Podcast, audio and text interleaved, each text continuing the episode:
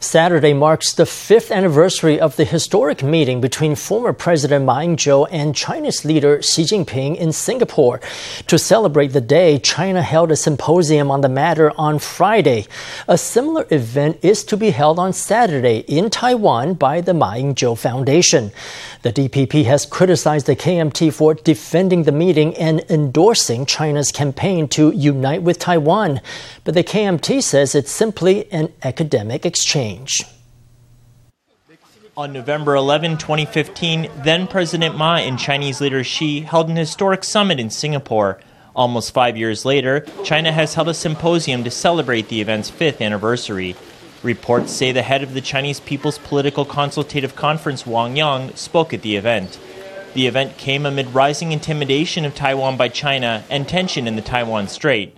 Taiwan's Mainland Affairs Office has said China's event is just part of its United Front strategy. The KMT, however, doesn't see it that way. The Ma Xi Summit is a historical event. So, no matter who the organizers are, a symposium on a historical event is a space for free academic discussion. We shouldn't sacrifice freedom of speech and free academic spaces for the sake of opposing China's United Front campaign. The Ma Xi summit held back then was about the 1992 consensus. If Xi Jinping has redefined the 1992 consensus as one country, two systems framework for Taiwan, then what's the point of celebrating the five year anniversary? Wouldn't that be an endorsement of China's strategy to unify Taiwan by force? A DPP lawmaker said the KMT was essentially endorsing China's unification campaign. The issue is not just that China wants to hold a symposium on the Ma Xi summit. Former President Ma himself is also planning to hold a similar summit through his foundation on Saturday. The event will be emceed by Ma Ying-jeou Foundation head Xiao Xuchen, who says President Tsai Ing-wen should also meet with Xi. 蔡习会也有可能啊，如果蔡跟习能够见面。A Tsai Xi summit would be possible too. If Tsai were able to meet with Xi, it would stamp out fears of war. So why doesn't she take the Ma Xi summit as reference? Tsai could justify it, saying, The time and space are different now. We have to reaccept the 1992 consensus and re-acknowledge the Ma Xi summit.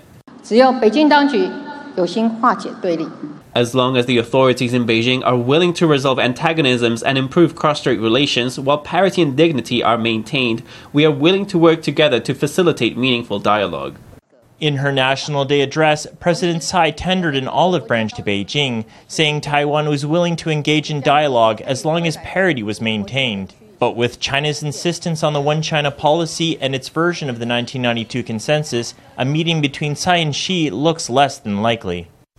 Taiwan has had a long history of purchasing weapons from the U.S., but some of the U.S. made warplanes have become dated.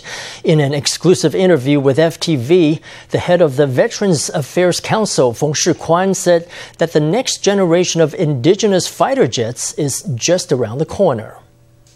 我在当这个董事长的时候，我们已经在做这个计划了。Back when I was chairman of Aerospace Industrial Development Corporation, we were already planning this. Also, I can tell you that we have even conducted wind tunnel tests already. In terms of new generation fighter jet engines, our capabilities are still a bit lacking. If we can achieve a breakthrough in that area, I think that developing the next generation of fighters will be no problem. I have already reported to the President on this, and the President places great importance on this issue. Experts on communicable diseases came together on Friday at Chang Gung Memorial Hospital to discuss Taiwan's past and future strategies against the coronavirus.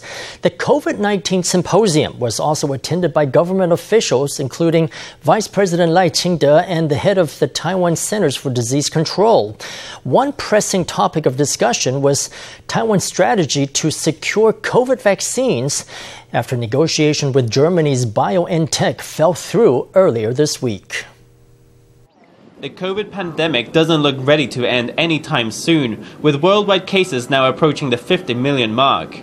With the winter season just around the corner, what can Taiwan do to stay prepared? Chang Gung Memorial Hospital in Linkou on Friday held a COVID 19 symposium to discuss the matter. Among the attendees discussing public health policy was Vice President Lai Ching-te, who is also a trained doctor. 病毒啊, up till now, the virus has infected more than 45.8 million people. Looking at Taiwan at this point in time, you can see we've been blessed. Our Our goal is to draw a summary of Taiwan's epidemic prevention efforts over the past 11 months. There may be an even bigger challenge on the way, so the symposium today is aiming to bring together ideas from experts and scholars to better prepare for the future. Experts say humanity has to learn to coexist with the coronavirus, especially before a vaccine hits the market. But they also warn that the release of a vaccine is not the cure all for every problem. RNA vaccines, which seem likely to be the first to be used on humans, could come with side effects. Every vaccine will have some adverse reactions. If these are within an acceptable scope and the effect is better, under these circumstances, the vaccines would still be administered to people. A deal to acquire COVID vaccines from Germany's BioNTech fell through earlier this week. Experts say Taiwan may have to source its vaccines from Global Vaccine Alliance COVAX and from domestic producers. I think that up to now, phase 1 clinical trials have gone quite smoothly. Now, for phase 2 and phase 3, the trials involve tests overseas, so cooperative schemes with other countries have to be established now. Experts said disease prevention was only half the battle and that Taiwan must now work proactively to acquire vaccines. The experts at the event shared their views and plans for Taiwan's path forward in the post pandemic world. A high profile bone marrow transplant involving the first exemption to Taiwan's 2020 travel ban has been successfully completed. The patient was an Indonesian nurse who needed to bring her family into Taiwan for any hope of finding a stem cell match. Taipei Veterans General Hospital carried out the successful transplant using blood and bone marrow donated by the patient's five year old sister. A kiss makes it all better. 23 year old Nina from Indonesia came to Taiwan to work as a nurse more than a year ago. She went to a doctor after a protracted menstrual period of 20 days. That's how she found out that she had aplastic anemia. But now she's back to health thanks to a donation of bone marrow and blood from her little sister. She was donating blood to someone of a much larger body mass, and we needed to extract 15 kilograms of blood. During that process, it was quite a hit for her vitals to lose that much blood. The biggest difficulty was her age and whether she might not have enough stem cells. Nina weighs more than three times as much as her sister, which made the transplant challenging. The pandemic didn't help either. Nina's family lives in a fishing village in Indonesia. They applied to the Central Epidemic Command Center for an exemption of the entry ban and came to Taiwan in June. They were tested for COVID and to see if any of them could be a stem cell match. They did 21 days quarantine and were declared COVID free in July when preparations for the transplant began. In August, the two sisters were discharged from hospital. When I'm sick, I want to take care of it myself. I don't want to cause my family suffering.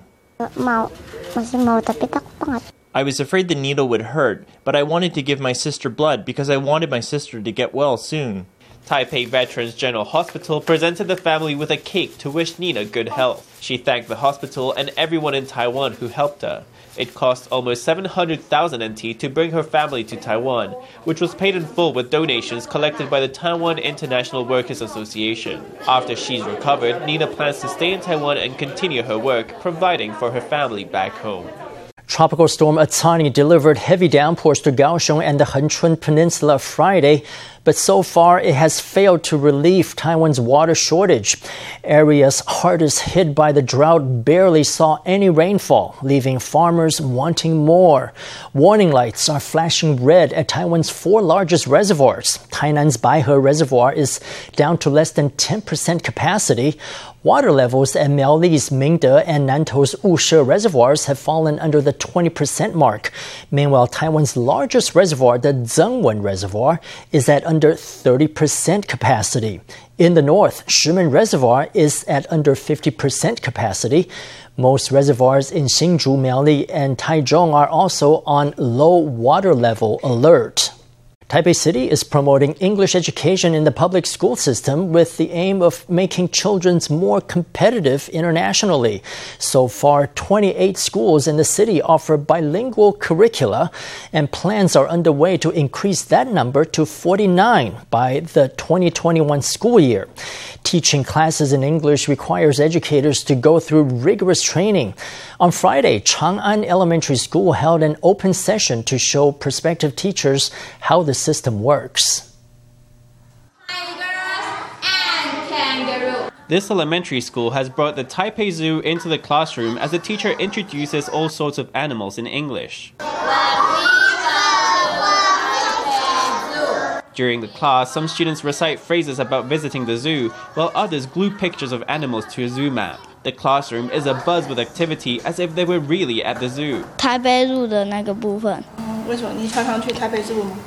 没有，因为没有去过，哦，所以觉得更好玩这样。嗯，可以学到我比较不会的东西，可以再加强。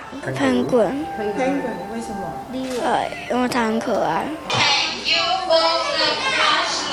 Later, it's a class on making shadow puppets with their hands conducted fully in English. Students place the boards on their desks and shine the light as the shadows over their hands take shape. For you to wash your body. This lively interactive method has attracted many a teacher looking to join the scheme. The city's bilingual education office has said that as of this year, there are 28 elementary and junior high schools in Taipei that teach both in English and Mandarin. The office hopes that by next year, that number will rise to 49. For the experimental bilingual classes to succeed, teacher training is very important. The teachers can join the scheme through the Department of Education's six channels for training, but currently, most of the teachers that join are already full time teachers at schools. Taipei hopes that offering bilingual education through the public school system can make the city's students more internationally competitive. This month, a major design expo is showing off the latest and greatest nifty Taiwanese products. The expo features over 100 lifestyle items of all kinds, but one thing they have in common is Taiwanese flair. From household appliances like air purifiers and water coolers to sports glasses and socks, the expo has it all. This painting can be opened up to play music on the stereo or to turn on the air purifier. Just 9 centimeters deep, it's economic with space. These two in one sock shoes can be worn on a mountain hike or a swim in the sea and caught the eye of Taiwan's national tug of war team. These socks are primarily for high pressure sports. There's a band on the bottom which, under pressure, lifts up all the muscles in the arch of your foot and holds the core muscles in the sole of the foot together.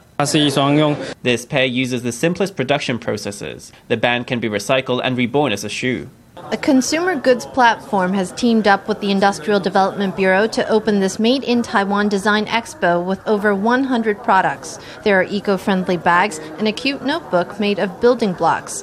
These sports glasses can resist impact and scratches, and this stylish water dispenser was already a trend abroad before coming back for the Taiwan market. 那这个设计是因为我们它 The design is very minimalist, so we can use it in any space inside the home. It's very small and light, and it revolves around fashion and convenience. 因为在疫情之后呢，我们 In the post pandemic world, we want to revive the economy. We want Taiwanese people to choose Taiwanese products and products with the MIT Smile logo. The Made in Taiwan Design Expo runs from November 4th to 25th.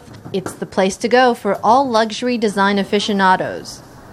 The Guandu Flower Carnival has kicked off at Taipei's Guandu Plain.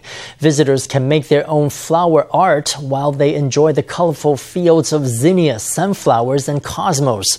The blossoms will reach their peak next week. Formosa News reporter Stephanie Yang takes us on a quick tour. The Floral Sea is 4.38 hectares this year, which is equivalent to 105 basketball courts. Guandu Flower Carnival is in its third year. The fields are covered with colorful cosmos, sulfur cosmos, zinnias, and sunflowers. The floral sea has expanded from 1.71 hectares in 2018 to 4.06 hectares in 2019 and 4.38 hectares this year. Although it was raining when we visited, many people still came to take pictures and soak up the beautiful scenery. The colors are really well coordinated. I like the pinks and the whites. This is a clear and pristine environment but the flowers aren't currently at their best. 很特别，嗯，诶，因为在这个乡村里面呢， This is very special. There are so many flowers in a rural area. It's really worth seeing. It's my first time here to see the flowers. Farmers used a broadcast sowing method to plant these flowers. The flowers will reach full bloom between November 7th and 16th. This year we have species of cosmos, yellow cosmos, white cosmos, and sunflowers and zinnias. Currently, the zinnias and cosmos are in bloom. Later on, we'll see more variety in the colors of the cosmos. Here we've mainly planted green manure. After the flowers die, these green manure plants will be turned into the soil to provide nutrients. Besides enjoying the flowers, visitors can also try out some free DIY activities. Online registration opened on October 26. We've planned eight events. Spots are limited, so in the past, these events have filled up quickly. So this year, we're trying something new. Registration opens every Monday for the DIY events coming up that Saturday and Sunday. There are two types of DIY events in total one is floral DIY, which is using dried flowers to create bouquets. The other is creating a decoupage collage. Wu said that the best way to get to fields is by bicycle. Visitors can ride along the Keelung Riverside bike path between Guandu and Shilin to Bashan pumping station. Once there, walk down the stairs to reach the fields. For those who don't have a bike, every Saturday and Sunday, trains will depart from Qilian MRT station and Guandu MRT station to take visitors directly to the fields. Formosa News, Stephanie Yang, Wu Dongmao in Taipei.